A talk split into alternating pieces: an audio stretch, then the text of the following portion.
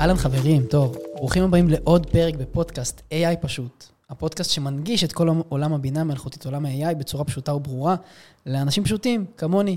אה, אז אה, היום לכם הולך להיות פרק מאוד אה, מאוד, מאוד מעניין. היום הזה הזמנתי את דוקטור אמיר גפן.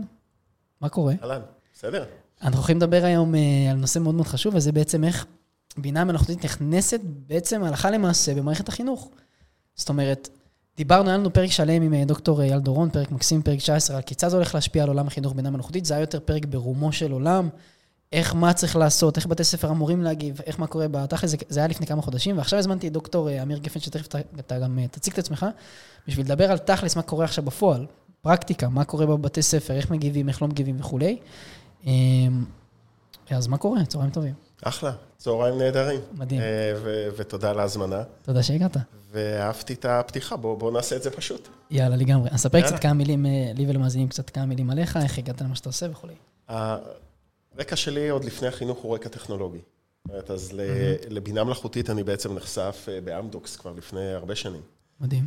אה, תוך כדי התהליך אני גם, יש לי איזה רצון, בדיוק כמו שאתה אומר, AI פשוט, בכלל, טכנולוגיה פשוטה.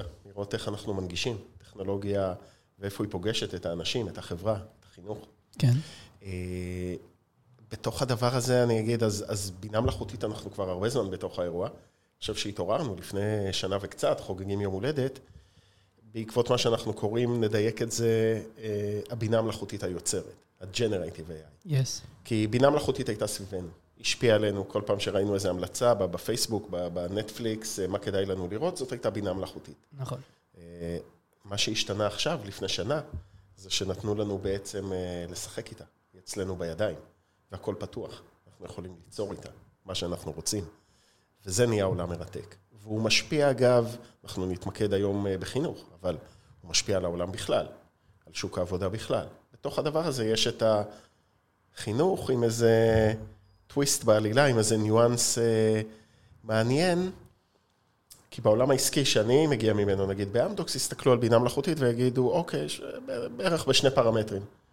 יכול לחסוך לי זמן, יכול לשפר לי תוצרים. נגיד את זה פשוט, תארוז לי את זה. תארוז לי, לקחתי שלושה. אה, בחינוך הסיפור קצת אחר, יש פה הסתכלויות אחרות, יש פה אתיקה, יש פה למידה, יש פה תלמידים, ככה שיש עוד איזה שכבות שהן מעניינות. אוקיי, רגע, אז אתה בעצם אומר לי שהגעת מהאמדוקס, ואז איך התגלגלת ל... מה אתה עושה היום? איך התגלגלת לזה? מה, דוקטור למטה? כאילו. אז אה, כבר לפני עשר שנים רציתי, אה, רציתי לעשות דוקטורט, מעולה. כן. אתה יודע, סביב, אה, לא יודע, משבר ה-40, במקום לקנות אופנוע. דוקטורט, לא יודע. אה, זה מה שעושים בגיל... אני כבר עכשיו יש לי אופנוע. החננות, בדיוק. עדיין אין אופנוע. כן. אבל יש דוקטורט. חיפשתי איזה ש... תראה, אם היינו עושים פה פסיכולוגיה בגרוש, אתה שואל איך הגעת לזה. אה, בוא נלך להורים, על הספה, אבא שלי עבד המון שנים ב-IBM, אמא שלי הייתה מורה לספרות. אז הנה אתה רואה טכנולוגיה ו... אה, וחינוך שמחפשים אה, את עצמם להיפגש. אז את החלק הראשון של הקריירה הייתי בטכנולוגיה, אבל מתישהו גם צריך לתת רספקט לאימא. ואני חוזר אל החינוך, ה-DNA שם היה תמיד, ומחפש נושא לעשות בו דוקטורט בחינוך. אני מגיע מעולמות של אמדוקס, של אה, Behavior Analysis, של Fraud Management, לא קשור לחינוך, בינה מלאכותית אפילו. לפני עשר שנים אין, אין קשר בין חינוך לבינה מלאכותית. כן. אז אני עושה את הדוקטורט שלי על אה, מוגנות רשת, על סייבר אה, safety. מגניב. אגב, זה, זה, גם כשאנחנו עכשיו חוזרים לבינה מלאכותית בחינוך, הנושא הזה, חשוב להחזיק אותו. את האתיקה, נכון. את, ה, את השימור, אנחנו בעולמות של דיפ פייק, ובטח נדבר על זה עוד. נכון, נכון. אה, אז אני, ככה בעצם אני מגיע, ואת הצעדים הראשונים שלי בעולם של החינוך, גם עם עבודה במשרד החינוך, אני עושה בעניין הזה של מוגנות רשת, של, של cyber safety, אפילו יש לי ככה במהלך הדרך את הזכות להיות בין ה... בצוות שהקים ואחר כך לנהל את תחום המניעה של אה, מה שאם המאזינים מכירים, אה, מוקד 105, שהוא מוקד שלם ש... שנועד להגנה על ילדים ברשת. ממש עם פגיעות מאוד קשות. ואני, אתה יודע, ואני עוסק בזה. ומה שלא דמיינתי אותו לפני עשר שנים, שבינה מלאכותית פתאום תהיה רלוונטית לעולם החינוך, הנה זה קרה, לפני שנה. ועכשיו רוב העיסוק שלי הוא בדבר הזה, והוא בשני צירים. אחד, אני אה, מרצה עליו באקדמיה, אוניברסיטת תל אביב, אוניברסיטת בר אילן, יש לי ממש קורס אקדמי אה, בתואר שני, שעוסק בבינה מלאכותית, בחינוך, בהוראה, בלמידה. מדהים. אני מכשיר את אה, דור העתיד של, של אנשי החינוך בדבר הזה. אוהב להיות הרבה מאוד בשטח. זאת אומרת, לצאת להרצות ממש בבתי ספר, בחדרי מורים, לגעת. משם אני גם, כשאתה מלמד, אתה לומד. אה, ומעבר לזה אני גם ממשיך לעבוד עם משרד החינוך, רק שעכשיו אני אה, בכובע של אה, חוקר יישומי בינה מלאכותית, באגף המחקר והפיתוח, באגף העל-יסודי. נושא המחקר שלי השנה, בתוך משרד החינוך, אני עוד פעם, לגילוי נאות, לא עובד משרד החינוך, אני ספק שלהם, אבל הנושא שאני חוקר אותו הוא איך בינה מלאכותית נכנסת ומשפיעה על תלמידים בתיכון שעושים עבודות גמר, עבודות חקר. אה, הבינה המלאכותית היא מביאה שיבוש בעולמות האלה, היא דיסרפטיב. תכף אנחנו נדבר על הכל, אוקיי, אז בעצם... זה מאוד אה, מעניין. גם, אנחנו נדבר כן, על הכל. קדימה. אז ככה בעצם, גם דיברת קודם על שאתה אוהב לצאת החוצה ולקטט רגליים וכולי, ככה בעצם נפגשנו, אני ואתה, אני לא יודע אם אתה זוכר. אה, נפגשנו באיזה כנס של AI לחינוך, זה היה בגוגל שם for Startups וכולי. הגיוני, נכון. אה, יש המון אירועים וכנסים אה, ככה שאני הולך וכולי. מי שרוצה להגיע לאותם אירועים וכנסים, אז תבואו לקהילת הפייסבוק, שם אני משתף. יש לי גם קהילת וואטסאפ שקטה, שם אני משתף כל מיני עדכונים ואירועים וכולי. אם אתם לא רוצים לפספס כלום, תבואו להכל, תירשמו, הכל בקהילת הפייסבוק. שם בעצם נפגשנו, ונתת שם איזה הרצאה, אמרתי, וואי, מדהים, דיברנו קצת, ואז בסוף, אחרי כמה חודשים, אנחנו יושבים כאן בפודקאסט ומדברים. אז אוקיי, אז בואו נדבר על, באמת על משרד החינוך, איך זה קורה בפועל, אז, אז בואו נסלול. לפני שנה, נחשפנו ל-chat GPT, קצת יותר לפני שנה, וזה העיף לי כולנו את המוח וכולי. איך הגיב, משרד החינוך, איך הגיבו הבתי ספר? תראה, קודם כל, אה, בואו רגע נסתכל על זה אפילו גלובלי, תכף אה, ניגע בישראל. אה, האירוע הוא אירוע גלובלי, לגמרי. לא אירוע ישראלי. והנה יוצאת ה-Generative AI ויוצא ה-Chat GPT. אתה יודע, בהתחלה תדהמה כזאת, כמו, איך אומרים, כמו הצבעים האלה, עם הפנסים של המכונית. אה, כן. קופאים, אתה יודע. כן. אה, ב... אולי בפסיכולוגיה יש, כשאתה אל מול אירוע כזה אה, דרמטי, אז יש כאלה שקופאים, יש כאלה שבורחים, יש כאלה נכון. שנלחמים או מתמודדים. וראינו את כל הווריאנטים, זה היה יפה. כן. זאת אומרת, בוא ניקח לא מדינה קיקיונית כמו ניו יורק, שזה היה נורא מעניין, סמוך ליציאת ה-chat GPT, הם בעצם אה, עיריית ניו יורק, מחלקת החינוך שם, מוציאים איסור להשתמש. אוסרים על זה. אה, אוקיי? לדוגמה. בבתי ספר, כאילו. אה, נקפוץ לישראל. כן. עוד פעם, אנחנו מאוד early adapters, מאוד טכנולוגיים, מתחיל איזשהו רחש בחש מאוד גדול, אבל לשמחתי עם איזושהי התבוננות. עכשיו, בתוך הדבר הזה עולים הרבה קולות, יש כאלה שאומרים זה נורא, יש כאלה שאומרים זה נהדר, יש כאלה שרואים את ההזדמנויות, יש כאלה שרואים את האיומים, אבל אה, אני חושב שהמערכת, גם מערכת החינוך בתבונה, נתנה לעצמה, אתה יודע, אולי אנחנו אומרים לפעמים זאת מערכת איטית.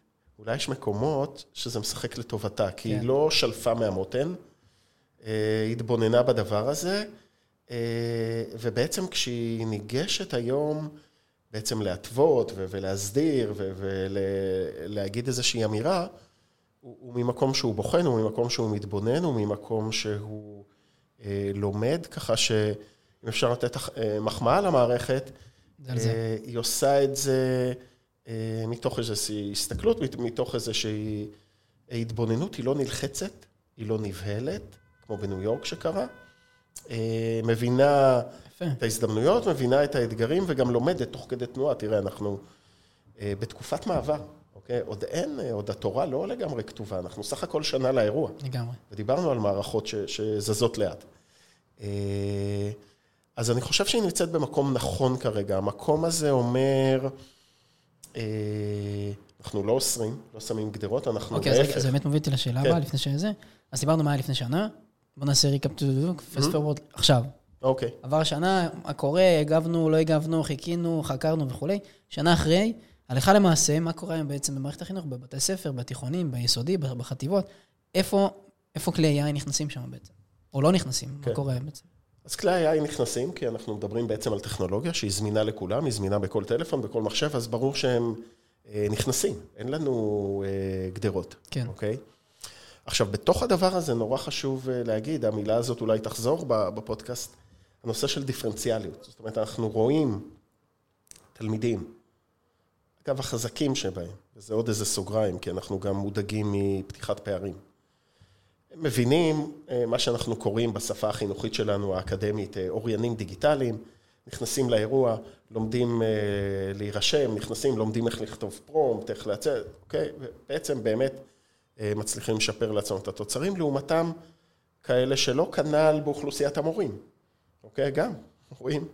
אה, אני אפתיע את המאזינים, גם בני אדם. אז גם פה יש את אותה עקומה, אה, early adapters, אוקיי? נכנסים, לומדים, זה... וכאלה שהם ככה על הגדר, ואולי גם כאלה שמפחדים. עכשיו, יש המון שיח גם דיסטופי סביב הבינה, יהרוס לנו את העולם, יהרוס לנו את הזה, אוקיי? אז... אנחנו רואים גם את המורים על כל הקשת. אבל השאלה היא... אם אתה שואל באמירה הרשמית, כן. ו- ומה קורה, זאת אומרת, האמירה הרשמית של משרד החינוך אומרת, אנחנו משתמשים, אה, עושים את זה בהתאמה לתנאי השימוש של האפליקציה, שהיא מוגבלת מגיל 13, אז במשרד החינוך אנחנו אומרים מכיתה ח' אה, ומעלה. כן. וכדאי שגם ההורים ככה יהיו מודעים לטכנולוגיה הזאת אה, שנכנסת. ובעצם ה... כרגע ההתמודדות היא בעצם להגיד, אוקיי, אז uh, התלמידים משתמשים יופי, אבל איך זה משפיע? איך נותנים ציון לדבר הזה? איך מוודאים שיהיה פה שימוש אתי, שימוש מיטבי? אז המון המון סוגיות שהמערכת בעצם uh, מתמודדת איתן תוך כדי תנועה. היא בעצם לומדת, משתפרת, מוציאה הנחיות. אז היה לנו בתחילת שנת הלימודים כבר הנחיות ראשוניות. אנחנו לומדים את זה, הנה אני בעצמי עורך שם מחקרים סביב הדבר הזה, וככל שיהיו לנו תובנות, אבל לא כי אמיר חשב או מישהו אחר חשב, שבאות מהשטח, שבאות מההתבוננות באינטראקציה של מורים ותלמידים, אה, נדע לדייק את הדברים האלה. אני חושב שבסופו של תהליך, אה, גם מערכת החינוך תדע לחיות היטב ובשלום ובצורה טובה עם הבינה, אבל זה דרך, זה תהליך שאנחנו נמצאים בתחילתו. לגמרי, אני חייב להגיד שאני זוכר שלפני שנה היה המון בתי ספר אסרו, ואז תלמידים השתמשו עדיין, וכזה סיכמו דברים, וכאילו, זה היה קצת לא הגיוני לאסור על דבר כזה, כי כאילו, מה אתם עושים? וזה כבר יש שינוי, כבר יש התפתחות, כבר משרד החינוך מכיר בזה ומשתמש וכולי. השאלה היא, האם יש כבר ממש מערכי שיעור שנבנים בעזרת זה, או שלומדים על זה, כי בסוף זה כלים ש... כרגע אפשר לדעת כן, אבל uh, הטענה, הדעה הרווחת היא שמי שלא ידע להשתמש בזה, פשוט יישאר לא רלוונטי. אז האם משרד החינוך מבין את זה, ממש לוקח את זה עכשיו ל- לקחת איזה קורס בבית ספר, או איזשהו, לקחת מקצוע להכניס למערכת שעות, איפה זה עומד שם? כן, אז ברור שיש הבנה, ואנחנו מסתכלים, uh, אני חושב שמשרד uh, החינוך בהסתכלות שלו, ובצדק, קודם כל מסתכל על uh, העובדים שלו, על המורים. כן. אוקיי? עזוב רגע את התלמידים. לפני שאנחנו עוסקים בתלמידים, אנחנו צריכים לוודא שהמורים מכירים, יודעים, משתמשים, עוד פעם, הנה חוזרת המילה האקדמית הזאת, אוריינים לדבר הזה. ופה יש באמת אה, אה, פעילות ענפה, אה, זאת אומרת, אין היום, אני חושב, מורים עוברים השתלמויות או בתוך בית ספר שהמנהל מארגן, או במה שנקרא מרכזי פסגה, הפיתוח המקצועי של המורים, הלימוד. אין היום מרכז פסגה בישראל, ויש עשרות כאלה, שאין שם קורסים למורים. של היכרות עם בינה מלאכותית, ספציפית בינה מלאכותית יוצרת. אני בעצמי העברתי יותר מפעם אחת השתלמויות כאלה. ככה שכרגע עיקר המאמץ אה, הוא הכשרת המורים. עכשיו, גם זה, זה זמן, יש למעלה מ-200 אלף מורים, כן. עד שכולם יעברו, וגם לא כולם בתוך זה ולא כולם אה, אה, מתלהבים מהעניין, אבל זה בסדר. אז בהתחלה עובדים עם המורים אה, שמגיעים, וזה עדיין כבר ציבור של, של עשרות אלפים. שכבר נחשפים ויודעים ומכירים, ולאט לאט גם הצטרפו אה, היתר. ואחרי שהם לא מסיימים את ההשתלמות הזאת, עכשיו הם יוצאים עם זה לכיתות, בדיוק כמו ששאלת. אז עכשיו הם אומרים, בעצם גם אני, בהשתלמויות שאני מעביר, אני אומר, בואו נסתכל רגע על זה בשני צירים.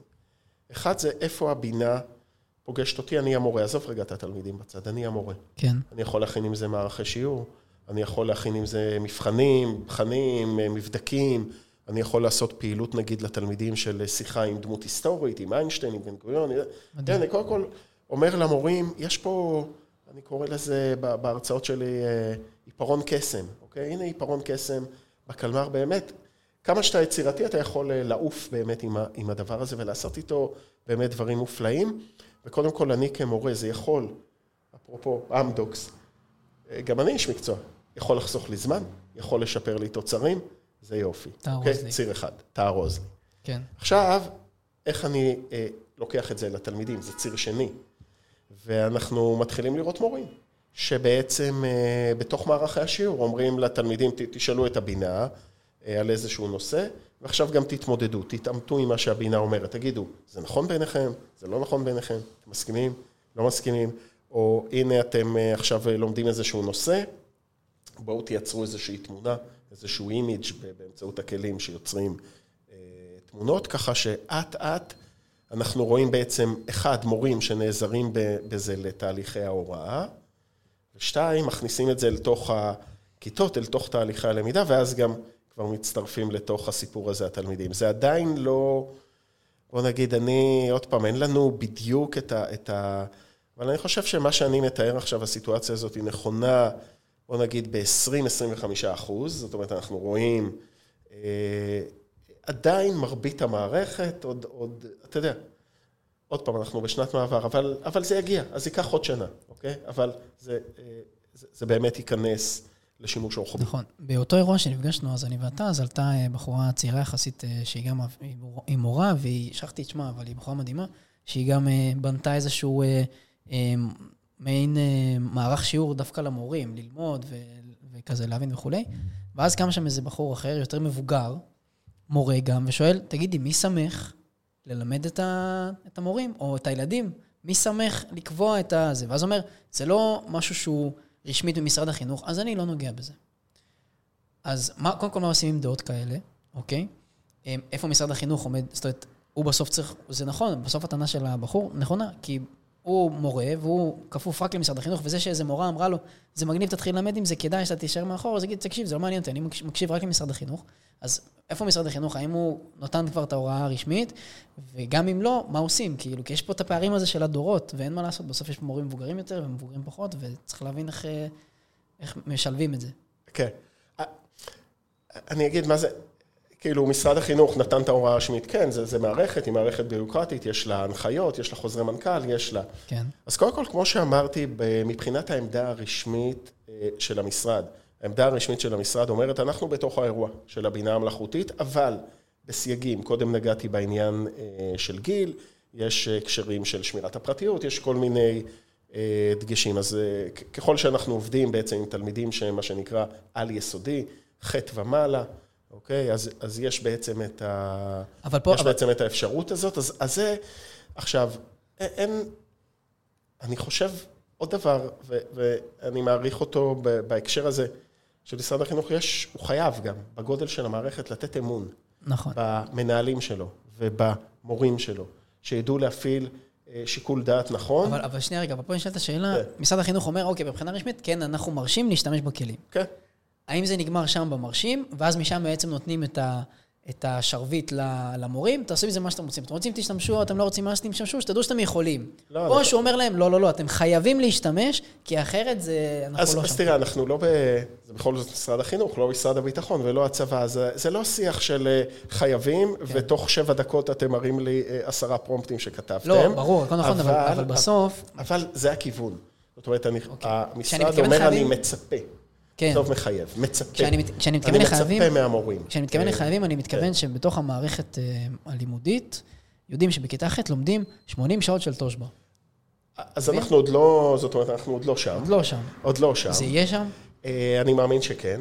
אני מאמין שכן, לאורך זמן. זאת אומרת, ניקח נגיד את הכשירות הזאת של להשתמש בבינה, את המיומנות הזאת של לשאול פרומפטים. אני מאמין שיהיו אה, שיעורים, ואולי מתישהו ייכנסו... ממש לתוך, אה, לתוך תוכנית הלימודים, כמו לימודי מחשבים או, או, או דברים אה, מהסוג הזה, זה, כן. זה עוד לא שם. אבל כן, אה, והדבר הזה הוא חשוב, אני חושב שיש ציפייה של המשרד שהמורים, המנהלים והמורים, כל מורה, לפחות יכיר, לפחות יתנסה, נכון. לפחות ידע. הוא לא חייב להשתמש בזה, אוקיי? הבינה המלאכותית בטח עלה פה בפודקאסטים, הקונספט הזה של קו-פיילוט. של טייס משנה. אני אוהב אותו, למה? כי ליד copilot, שזה בעצם עוזר טייס, כן. אוקיי? כמו שאמרנו, הבינה המלאכותית יכולה לעזור לי כמורה, לייצר לי תכנים וכו' וכו'. ליד כל עוזר טייס יש טייס, יש קפטן. אומרת, וזה אני אה, המורה, ככה שאני חושב שההסתכלות הזאת היא נכונה להגיד, אני המורה אחליט האם, מתי, כמה וכיצד אני אכניס את הבינה המלאכותית הזאת אה, לעצמי וגם אל תוך התלמידים שלי. אבל אני חושב האמירה של המשרד אומרת, אין בעיה, רק כשאתה עושה את זה, תעשה את זה ממקום יודע, ממקום מתנשא. זאת אומרת, קודם כל אתה תבדוק את הדבר הזה, תכיר את הבינה, תתנסה בה, תראה, גם יש לה מגבלות, לא הכל מושלם שם, איפה היא מתאימה, איפה לא, ואז תחליט. ואז תבחר. אבל ש, ש, שזה יהיה מהמקום הזה. אז לפחות בשלב הראשון, וזה מה שאמרתי לך, אנחנו כרגע אה, רואים מאמץ מערכתי, רוחבי, ש-200 אלף מורים, זה לא מעט, יגיעו למצב שדיברתי איתך עכשיו, שהם מכירים, שהם התנסו, שהם כתבו את הכמה פרומפטים הראשונים שלהם, שהם קיבלו תוצר, חשבו עליו, זה טוב, זה לא טוב, זה מתאים, זה לא מתאים, לשם אנחנו שואפים להגיע, עוד יש פה דרך. אחרי זה הכיתות. קודם כל זה נורא משמח לשמוע. כן. זה ממש אה, לא מובן מאליו. בטח אה, בפרק האחרון שעשינו, אז בפרק 19, השתנו כל כך הרבה דברים, אז זה כיף לשמוע. אני אגיד אה, שה... אתה יודע, בשיווק, אנחנו מכירים פוש ופול. Yes.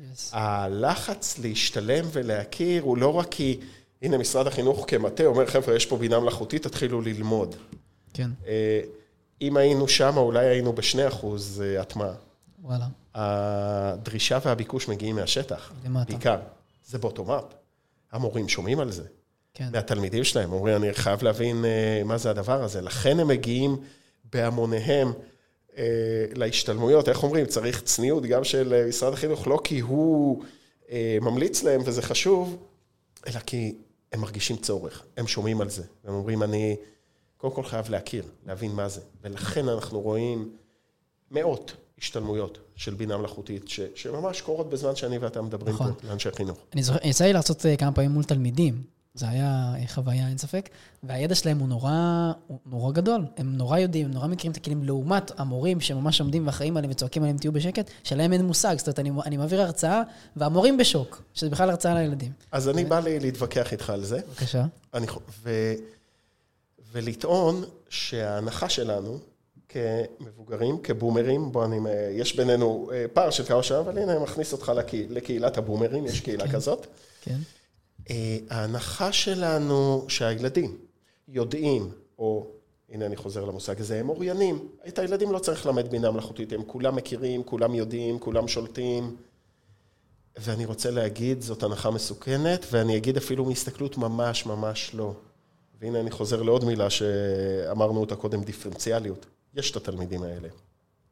שאגב, הם התלמידים ה... הטובים שלנו, כן. החזקים שלנו. הם אלה שעוד לפני שהמורה לימדה אותם מה זה צ'אט GPT ואיך עובדים איתו נכון, הם כבר למדו, נכנסו ליוטיוב, שאלו אח גדול, הבינו גם איך לעבוד עם הדבר הזה נכון, והם עפים עם זה, ויוצרים עם זה עבודות וזה, ודברים, והכל טוב. אבל זה השליש העליון. אבל יש לנו מסכים. שליש של תלמידים שממש ממש לא באירוע. נכון. אני אגיד יותר מזה, לפעמים הם נכנסים לאירוע בצורה שגויה, ואני אגיד, רגע, אני אשים רגע את כובע המחנך רגע. ואני אגיד עכשיו משפט, לא כי אני איש רע של, של אה, כזה זה, שמזהיר את התלמידים, אבל אני באמת אגיד משהו, איך המבוגרים אומרים, לטובתך. כשאתה ניגש לעשות איזושהי עבודה לבית ספר, עדיף לא להשתמש בבינה בכלל, מלהשתמש בה גרוע. אני מדבר אליך עכשיו כחבר שלך, של התלמיד, שמה שמעניין אותך זה זה הציון. כי מה יקרה? אם אתה תשתמש בבינה המלאכותית גרוע, מה זה אומר? זה אומר שאתה אה, תכתוב פרומפט גרוע, אה, בהתאמה תקבל תשובה גרועה, ואם אתה משתמש בזה גרוע, אז גם את התשובה הזאת אתה אפילו לא תקרא. תעשה לה העתק הדבק, שגר ושכח, איך סטטיק ובן אל אומרים, קלאס באפס מאמץ, ואתה נדמה לך שוואלה, אתה הולך לקבל 90 ואתה הולך לקבל 50. לגמרי, okay? אוקיי? מעניין. אז עדיף לא להשתמש בבינה המלאכותית בכלל, אה, מלהשתמש בגרוע. אני אוסיף על זה ואני אגיד... אנחנו צריכים לעבוד בזה. אני אוסיף על זה ואני אגיד, אני דווקא חושב שכן עדיף להשתמש בגרוע, כל עוד אתה בודק בסוף. נכון. הגרוע, ההגדרה של להשתמש גרוע זה גם לא לבדוק. אה, סבבה, זה כבר הגדרה אחרת. זה גרוע.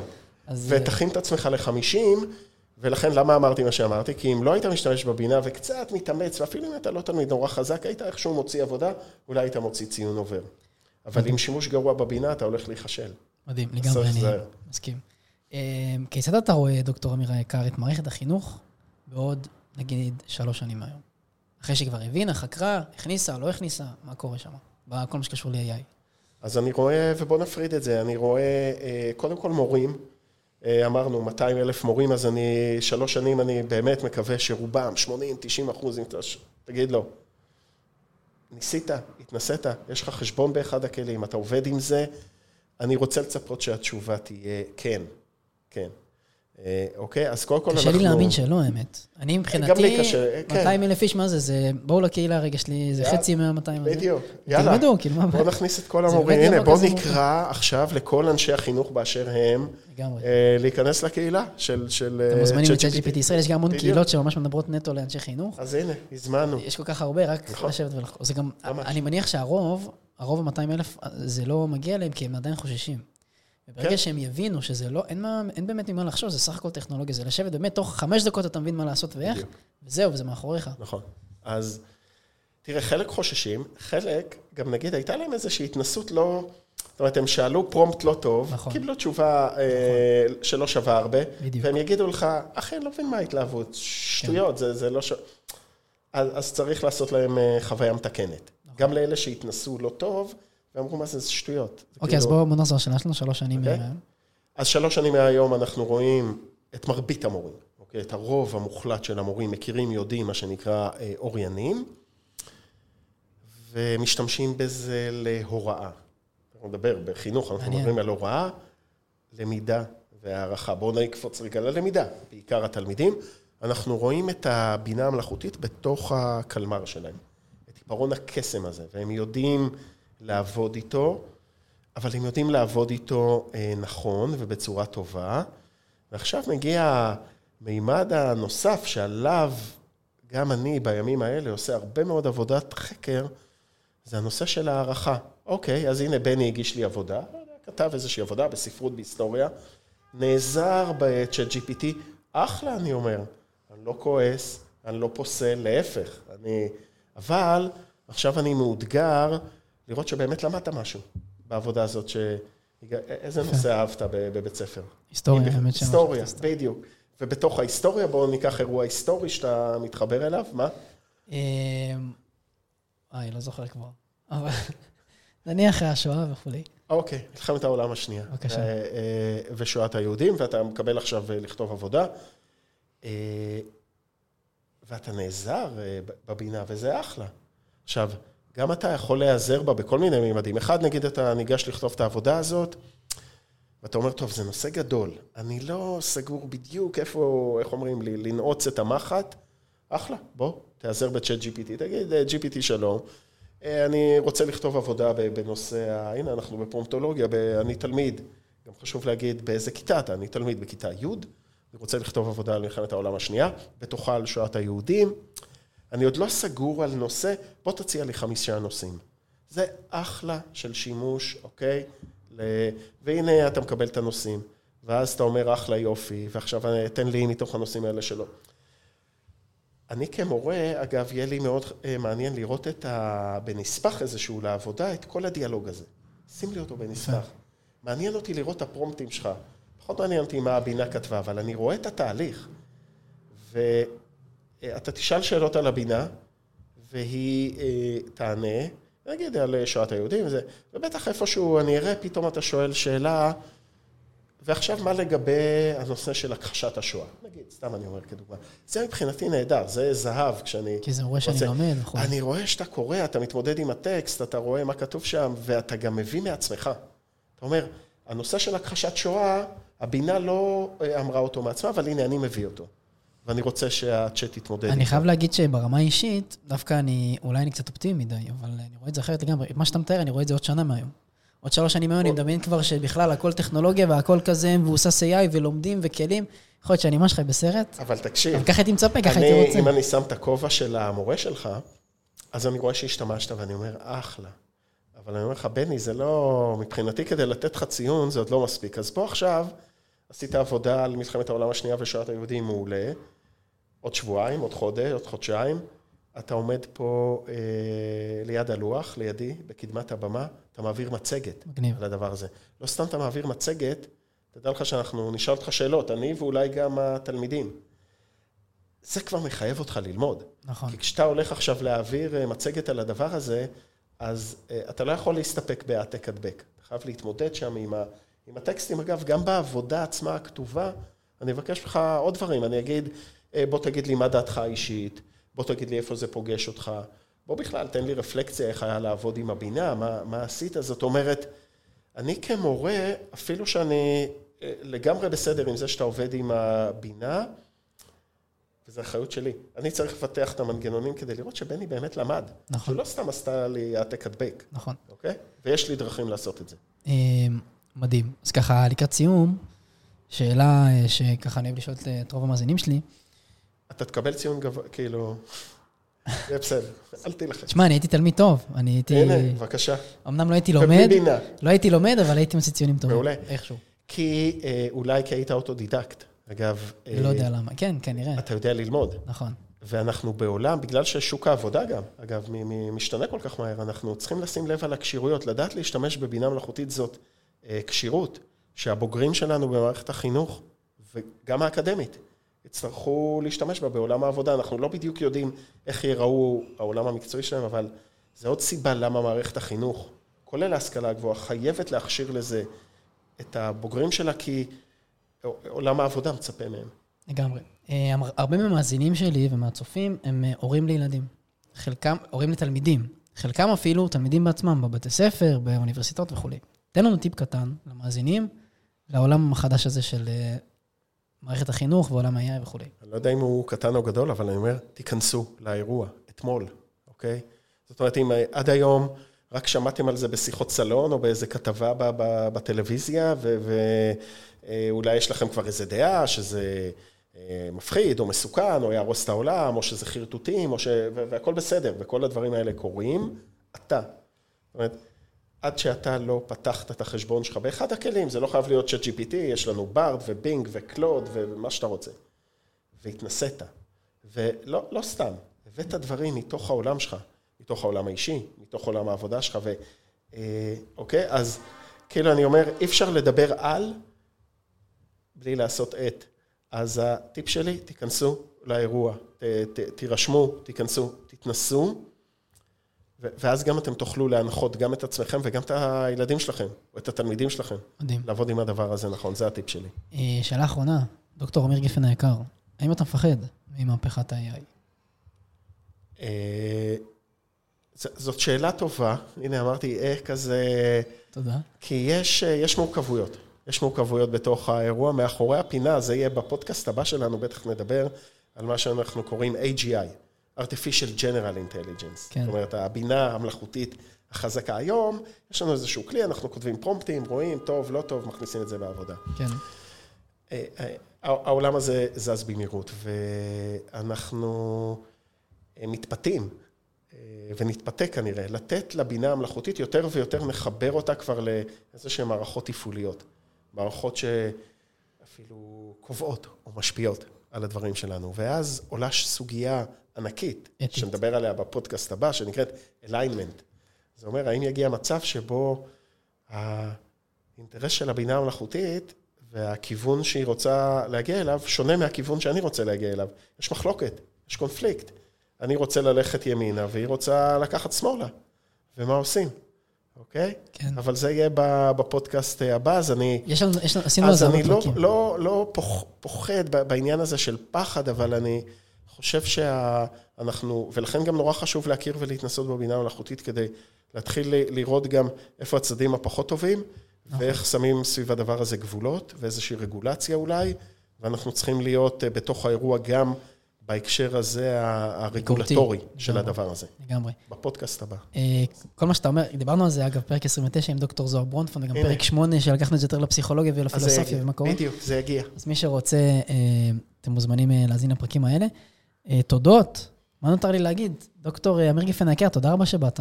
תודה. שהזמנת. היה לי כיף גדול. אני. מקווה שגם לכם, אה, מאזינים יקרים, ואהבתם את הפרק הזה. אם אהבתם את הפרק הזה, אז שימו איזה תגובה בספוטיפיי, אתם יכולים אה, להגיד את דעתכם. ותשלחו אותו לחבר או חב- חבר או חברה שרוצים או צריכים לשמוע את הפרק הזה.